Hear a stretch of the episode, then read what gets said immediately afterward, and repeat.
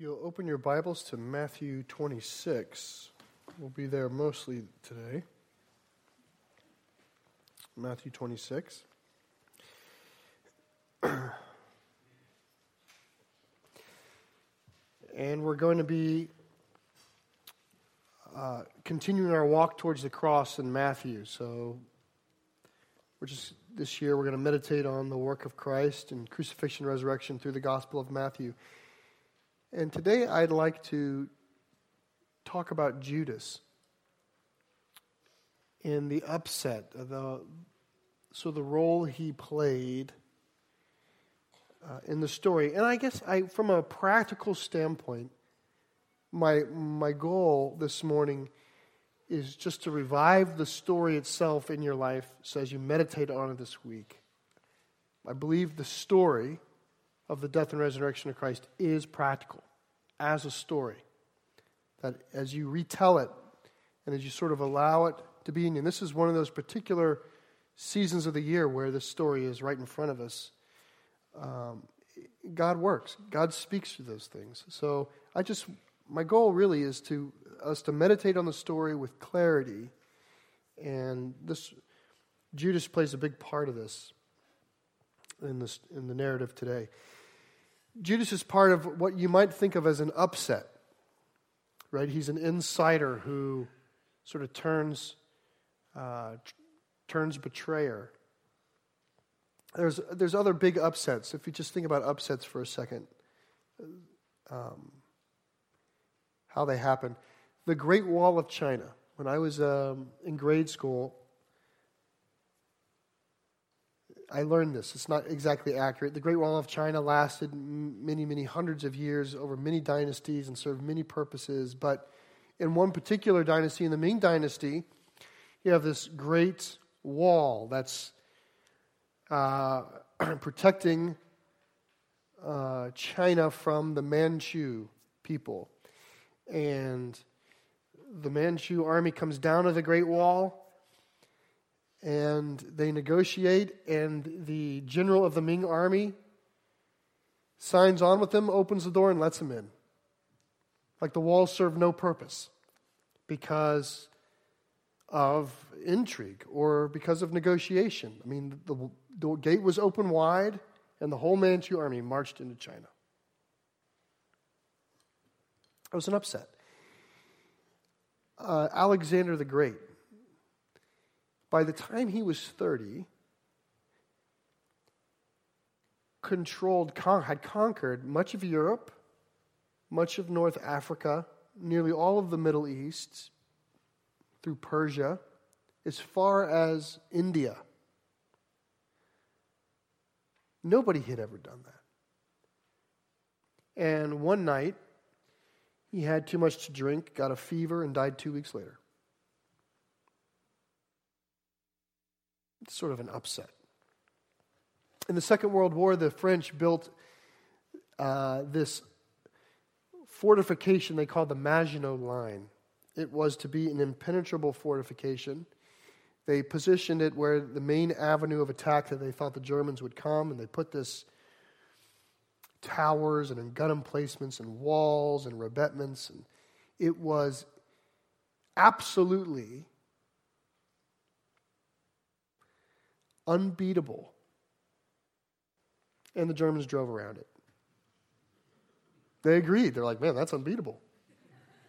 They went around it. And we're in Paris a week later. It's an upset.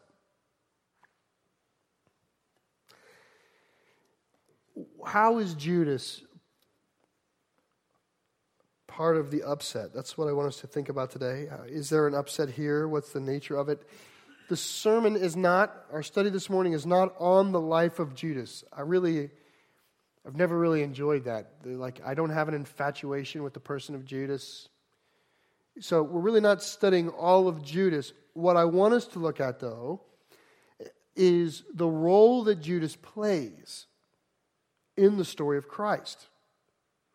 Why is it that all of the, all of the writers of the Gospels are concerned to tell us quite a bit about Judas. We know a lot about Judas, or at least this last section, the betrayal. We, we learn a lot about it. I think that the writers of the Gospels gave us more information about Judas than the Last Supper. Why is that? Why are they so careful to make sure we know how this went down? Particularly as it relates to this betrayal. So that's more of our focus this morning. We're going to mostly be in Matthew 26. We'll jump out on occasion. And I will say this on the subject of Judas, we, most of us have what I would call film theology in us, meaning you saw a movie about Jesus and they did some they made some decisions, some directors' decisions about Judas, and you've held on to those as though they're true. It's it's film theology. So like if something doesn't say it like you thought, just, just assume for a second that you saw a movie one day. It's, it's amazing how we believe movies more than the book at times. So it's just a way of loosening us up. Let's, let's look in, in Matthew 26. I'll give you a little bit of summary. We started this, uh, our time in Matthew 26 1, which marks really the end of the ministry of Jesus. From 26 verse 1 on, it's the beginning of the end. So, all of the details that transpire are details that culminate in the death of Christ and the empty tomb. And it begins with plotting to kill him. Look at verse 3. It says, In the chief priests and the elders of the people gathered in the palace of the high priest, whose name was Caiaphas. And they plotted together in order to arrest Jesus by stealth and kill him. That's what's at work right now. Okay? And last Sunday, Pastor Terry talked about the anointing at Bethany. The anointing at Bethany, and there's really, I'm not going to belabor that section much, except to draw out verses 8 and 9. In this anointing at Bethany, a woman, she takes a very valuable franken, you know, incense or ointment, and she anoints Jesus with it. And this is what 8 and 9 say. And when the disciples saw it, they were indignant, saying, Why this waste? For this could have been sold for a large sum of money and given to the poor. Now, Jesus teaches off of that, but that's not my, my concern. I'd like just to jump down to 14 and 15 because I find that this is an interesting section that follows. Immediately after the anointing in Bethany, this is what we learn. Verse 14 Then one of the twelve, whose name was Judas Iscariot, went to the chief priests and said, What will you give me if I deliver him over to you? And they paid him 30 pieces of silver. And from that moment, he sought an opportunity to betray him. Now, I find that's, that's interesting. There's a story about the anointing of Jesus in Bethany, and then the very next sentence is about Judas Iscariot. And the sequencing of that's interesting. Like, how do you go from that to that? And actually, I think the Gospel of John is, is helpful here. This is John chapter 12 that you'll see up on the screen. And I've just excerpted uh, the one or two verses that actually deal with the anointing at Bethany. So, this is the anointing at Bethany in John's gospel. He says this, but Judas Iscariot, one of the disciples, he was about to betray him, said, Why was this ointment not sold for 300 denarii and given to the poor? He said this not because he cared about the poor, but because he was a thief and having charge of the money bag, he used to help himself to what was put into it. Now, now it makes sense. Like, you know, we have to take, I mean, the word comments on the word. So, what we know of Judas and John, we bring back to with us to Matthew. And what we see here is that this, in Bethany, this sort of conversation, you might imagine the thief Judas is watching a fortune go to waste in his mind that he could have had access to. And it helps us appreciate the sequence of why he would turn in verse 14 and go betray Jesus. Here's the point Judas was not an ideologue, Judas was a thief. Judas was a thief who had been thieving throughout the ministry of Jesus. Think about that. Think about that. For the three year ministry of Jesus Christ, three and a half years of knowing Jesus, walking with Jesus, in the shade of Jesus, in the footsteps of Jesus, watching his miracles of Jesus, hearing the teachings of Jesus, the work of the Holy Spirit through Jesus, the questions that came to Jesus, the way he responded to Jesus, the counsel of Jesus, the prayers of Jesus, the love of Jesus. This man, for three and a half years, had been with that and was a thief. Unchanged. I mean, that. That's disturbing. He wasn't driven, and this is where th- film theology comes. I don't see any, any evidence in the scripture that he was an ideologue, someone who was trying to create an uprising, or he was just a misunderstood person. He was a thief who was thieving. His question to the priests is, How much, this is verse 4, how much will you give me for him? I had a course when I was in college. it was on national security and espionage, and um, the most boring professor I've ever had in my life, without a doubt. I don't think there were, I think 10 minutes was my record of staying awake in his class. 10 minutes. And the tragedy behind it was he was extremely experienced in the world of espionage. Extremely. He worked for the CIA for his whole career. There were times in class where we'd come and we'd have a guest speaker, and the guest speaker was the former director of the CIA. We had multiple former directors of the CIA in my most boring class in my career. And I slept through them. It was so boring. But there was this one moment and I know it must have been a moment because I wasn't awake long. There was this one moment where I was awake, and it was when the professor was taken off of his game, and somebody asked him, like, had he ever recruited a spy? And he said, Yeah, rec- I, that was what I did. I did a lot of recruitment. He turned double agents, is what he did. How can you be boring? That's like a that's immoral to be that boring with such a cool life. So we, the other, I was actually at the Naval Academy at the time. The other midshipmen in the class were prying him for details. And he shared with us how he turned double agents. And this is what he said. He said, American, Americans who are turned towards the Soviets historically did it for gain. Soviets who were turned for the Americans often were ideological. They were principled. The Americans did it for gain. Judas. Who is he? He's doing this for gain. We don't need to know everything about Judas, but we are told what we need to know about Judas. Okay, that's who Judas is. Let's look at what Jesus knows or doesn't know. Look at verse 17. now, on the first day of unleavened bread, the disciples came to Jesus, saying, Where will you have us prepare for, uh, for you to eat the Passover? He said, Go into the city to a certain man and say to him, The teacher says, My time is at hand. I will keep the Passover at your house with my disciples. And the disciples did as Jesus had directed them, and they prepared the Passover. When it was evening, he reclined at table with the twelve. And as they were eating, he said, Truly I say to you, one of you will betray me. And they were very sorrowful and began to say to him one after another, Is it I, Lord? He answered, He who has dipped his hand in the dish with me will betray me.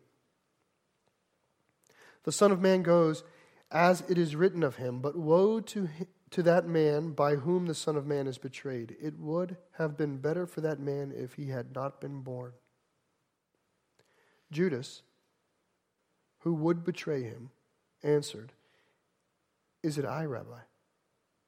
He said to him, You have said so. This section starts with this preparations for the, the Last Supper, the Passover. And what's interesting about it is Jesus seems to know and see things beyond what you or I can see. In, in fact, this section of his life, this last week of his life, Jesus seems to be able to peer into what will happen with greater clarity than the rest of his ministry. You don't, I, I, my impression is, in the other portions of his ministry in the gospel, you don't sense that Jesus has the prescience of uh, necessarily that he has here. Or certainly it doesn't come out to us, it's not available to us. But Jesus seems to know hey, you're going to go into town, you're going to meet a guy, just tell him the teacher's coming. It'll all work out. They go in, they say the teacher's coming, it works out. It was the same way with Palm Sunday. He said, Go into town, you're going to find a mule, a donkey hitched with a foal that's never been ridden. Don't worry, you just say, I need it, and they'll give it to you. And it all works out. So there's this insight that Jesus has, and that insight carries, carries beyond simply the details of dinner, carries all the way into the fact that he knows he will be betrayed. Not only does he know he'll be betrayed, he knows who's going to do the betraying.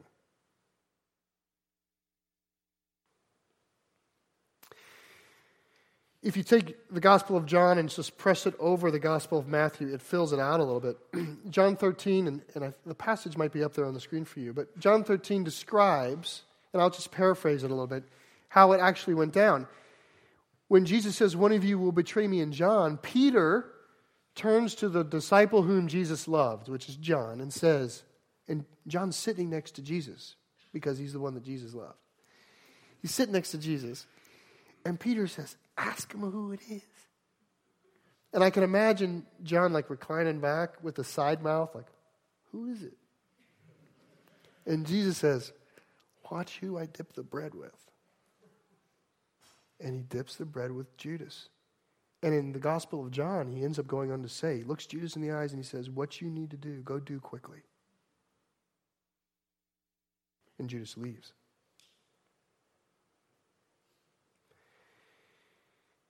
Jesus is not played.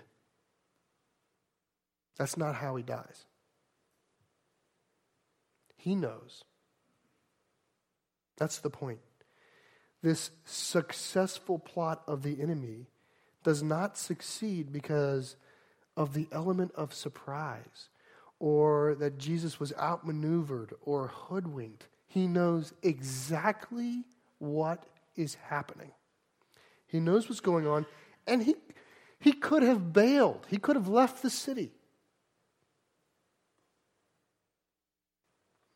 For some reason, the disciples, as they reflect on the life of Christ, the death and resurrection of Christ, and the details that led to it, they, they feel incumbent to write down for us with clearly these details. Because you can imagine, you can imagine if we didn't understand things, you'd think, well, how is how was the Son of God tricked?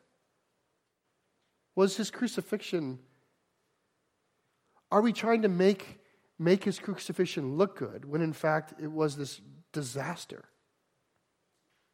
And what, what they're telling us is listen, Jesus knew exactly what was happening, who it was going to be, and how it was going to happen.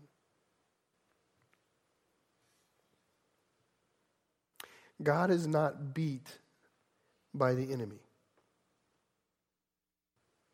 Rather, there's this growing sense that God is using the conspiracies of the wicked to tell his story. Well, we'll see this a little bit better here in a second. So we know who Judas is, we know what Jesus knew. Here's the question I think is so who do we see is in control? And if you go to the end of this chapter, to chapter 26, verse 47. I'll, I'll pick up there. This is right after the Garden of Gethsemane. So, immediately after. In fact, verses 45, Jesus shows sort of his prescience again. He rouses the disciples and says, The time for my betrayal is at hand. And it says, and immediately Judas shows up. Right? There's this sense that Jesus knows what's happening. And in fact, it's an interesting point here. By this point in the story, Judas is no longer called a disciple, he's called the betrayer. This is the role he plays. Let me read 47 through 50. While he was still speaking, that's talking about Jesus, Judas came, one of the twelve, and with him a great crowd with swords and clubs from the chief priests and the elders of the people. Now the betrayer had given them a sign, saying, The one I will kiss is the man. Seize him. And he came up to Jesus at once and said, Greetings, Rabbi. And he kissed him. Jesus said to him, Friend, do what you came to do. Then they came up and laid hands on Jesus and seized him.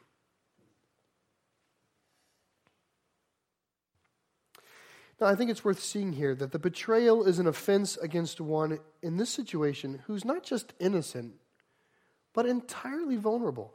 Jesus doesn't put up a defense, he doesn't struggle. He's praying in the garden. In fact, if you think of the just diabolical nature of the plot against Christ, it takes place in the midst of a holy week while he's praying and he's betrayed with a kiss. I mean, it's dark. It is dark. I, I have in my, my mind, uh, there's several passages that seem just to overlap one another. One is early in the Gospels, in the temptation of Christ, when Satan's tempting Christ, one of the Gospels says that at the end of that, Satan departed for another time. There's a, it's a curious statement. In fact, I, I remember reading once that it translated, he departed until a more opportune time, was the language. And then at the beginning of chapter 26, when the priests and Caiaphas are plotting the death of Jesus, they don't want to do it now because of the crowds, so they want to wait until a different time. And then all of this sort of comes into Judas, right? I mean, this is taking place at night in the midst of his prayer time. I just feel like all the culmination of just the conspiratorial ambition of the devil is reaching right now. And it's reaching towards a man of peace.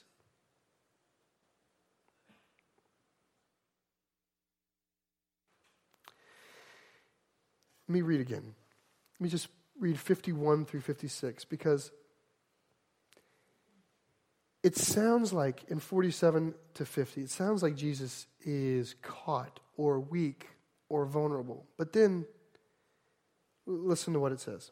Then, this is verse 51 And behold, one of those who were, who were with Jesus stretched out his hand, drew his sword, and struck the servant of the high priest and cut off his ear. Other gospels will tell us that Jesus healed that.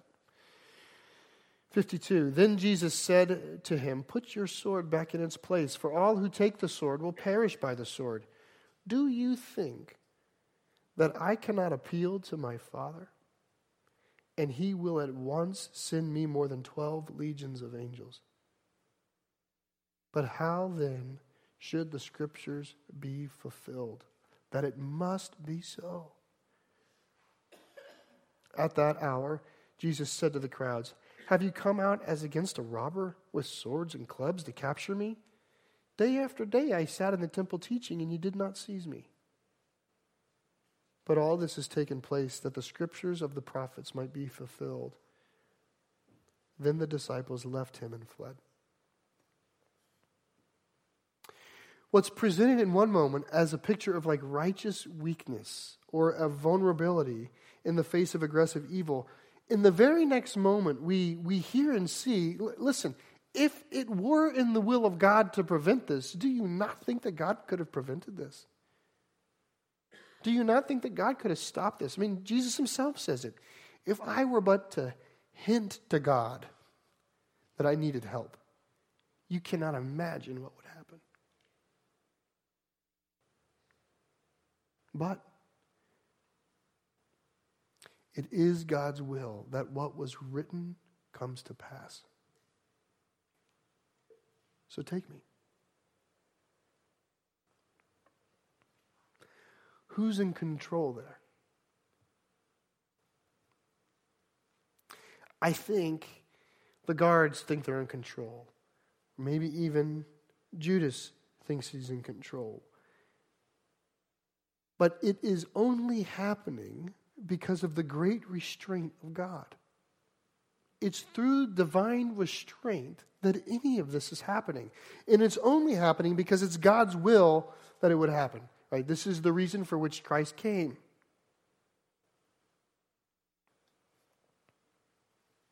Okay. Let's just grab those things, like who Jesus is, think about what, or who Judas is, excuse me, think about what Jesus knew and the nature of his clarity on the subject, and also think about who's in control here and sort of how do we think about God in the right way? These are some things I think we could, we could know or claim. One, God is not doing evil in this story. He's not doing evil. His controlling hand is not authoring evil. In this story, there are evil people doing evil things. The story makes it clear. They are acting wickedly. The notion, and this is, this is the notion, the notion that when you do evil, you somehow escape the sovereign control of God is what's in question as though when you sin or you walk away from God, you somehow claim liberty from his power? So here we have in this situation people who are doing evil things and God reigning over it. God in complete command of it, of, of how it will happen. But the hearts of man are what they are. In fact, in, uh, in other Gospels, it will describe Judas in this scenario. It'll say that Satan entered into Judas. Which I think when we feel, hear that, it feels a little bit mysterious. It feels maybe fearful. And I, I don't intend to exhaust the mystery of that, except, except to say that the writers of the Gospels want you to know this is not God doing bad things to make his word come true. This is people doing bad things and God controlling the situation so that his word comes true. Man is wicked, and man will crucify Jesus, even though it's God's will that Christ would die for you. It's still the wickedness of man that's nailing him on the cross. God is, in fact, orchestrating. That's what we see, is that the sovereignty of God in the situation is orchestrating things to move in such a way that the evil of man ends up doing something that is poetically fulfilling of Scripture.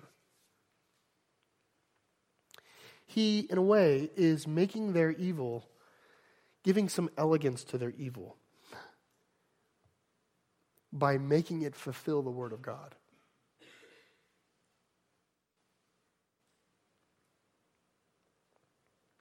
In other words, this is not a triumph of evil evil has been set up to do the will of God.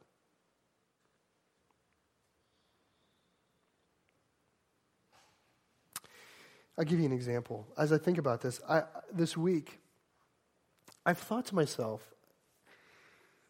because when you look at how, how easily Jesus falls into the hands of the priests, how easily all of this goes down, how from arrest to crucifixion, a day, a day. How does that happen? And if you just think about those details by themselves, it doesn't even seem like it, it could ever happen. But when you realize that God, God is behind it, orchestrating the events, why?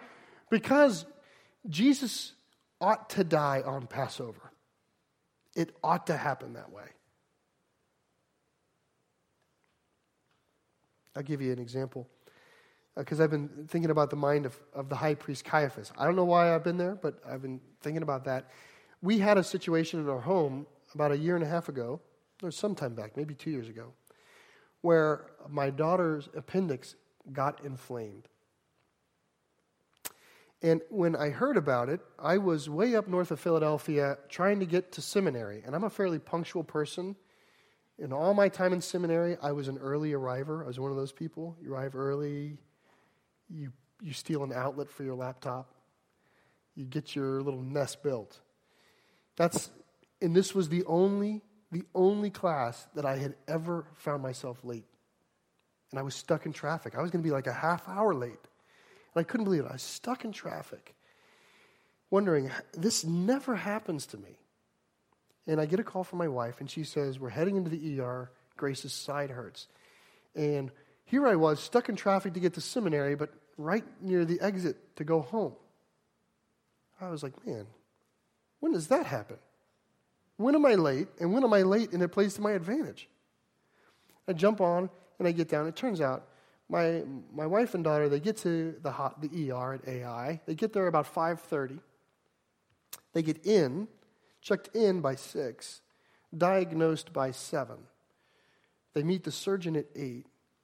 She's prepped for surgery by 9. She's in surgery by 10. She's out by 11. And at 1 a.m., my wife and I and Grace are home asleep. When does that happen? 5:30 to 1. I remember the time exactly because we're so lazy we have one of those clocks that tells you the time on the ceiling. Because this is hard apparently. But I remember staring at the ceiling and I saw 1 colon 0 0. And I said to Andrea, I said, We're in bed. When does this happen? When do the circumstances of something so significant? I mean, at 5.30, her appendix was in her. And at 1.30, 1 o'clock in the morning, it was in a jar somewhere being looked at. Like, when does that happen?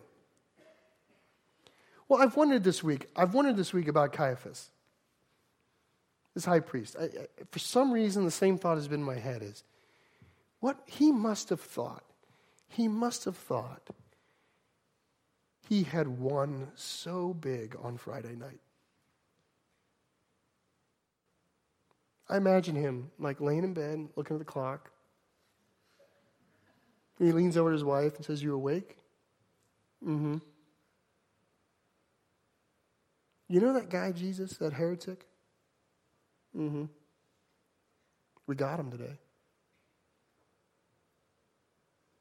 Good for you, honey. You wouldn't believe how easy it was. We've been sitting here trying to figure out how to do it, and one of his own people dimes him out. Like, just comes to us 30, 30 pieces of silver. I mean, it was a total bargain. Won't even miss that. Good, honey. And it happened in the middle of the night. I mean, the whole thing went down without a hitch. No crowds, no riots. We, we got him. We got him when he was praying, if you can believe that. And here's the thing he didn't even put up a defense. Like we had him in court. He didn't even say a word. Our witnesses, we couldn't even corroborate. I mean, it wouldn't have even gone well for us if he had put up a defense, but he didn't even say a word. Mm-hmm. And hear this Herod and Pilate got along today. When does that happen? Herod and Pilate got along? Yeah. Hmm.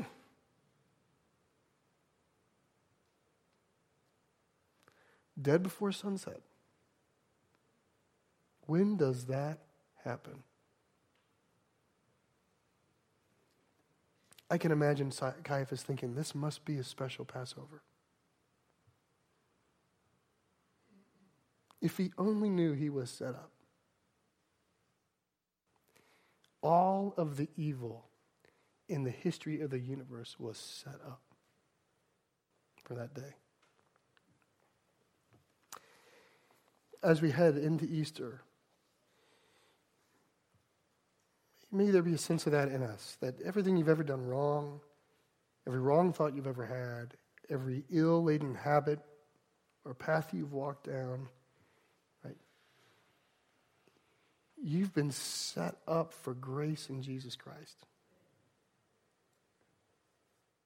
your disposition, the things you can't kick or knock, the way you wish you were but can't manage to be, you've been set up for grace in Jesus Christ. There's nothing in you that surprises him. He knows the exact nature of it, and he has complete control over it. The only thing that would really be tragic is for you to sit in the ministry of the word for year after year after year and remain unchanged. That would be the only really great tragedy. It might have even be better that you'd never been born. Let's pray. Lord, we do ask for the salvation that Christ offers, that it would come to us, those we love, those we know, even, Lord, those we hate. You've called us to love our enemies. You've given us no, no margin to be a people of hate. May we use and rely on your grace so much that we naturally give it away. That it's, it is, it's our response to share with others what you've done for us. Thank you, Lord, that you and your Son were of one mind in all things. That while you have not authored evil, you have never lost control. And how you've done such good despite it. We pray this, Lord, as we look towards Easter, but it's true every day of our life. But we pray it as we look towards Easter. In the name of Jesus, amen.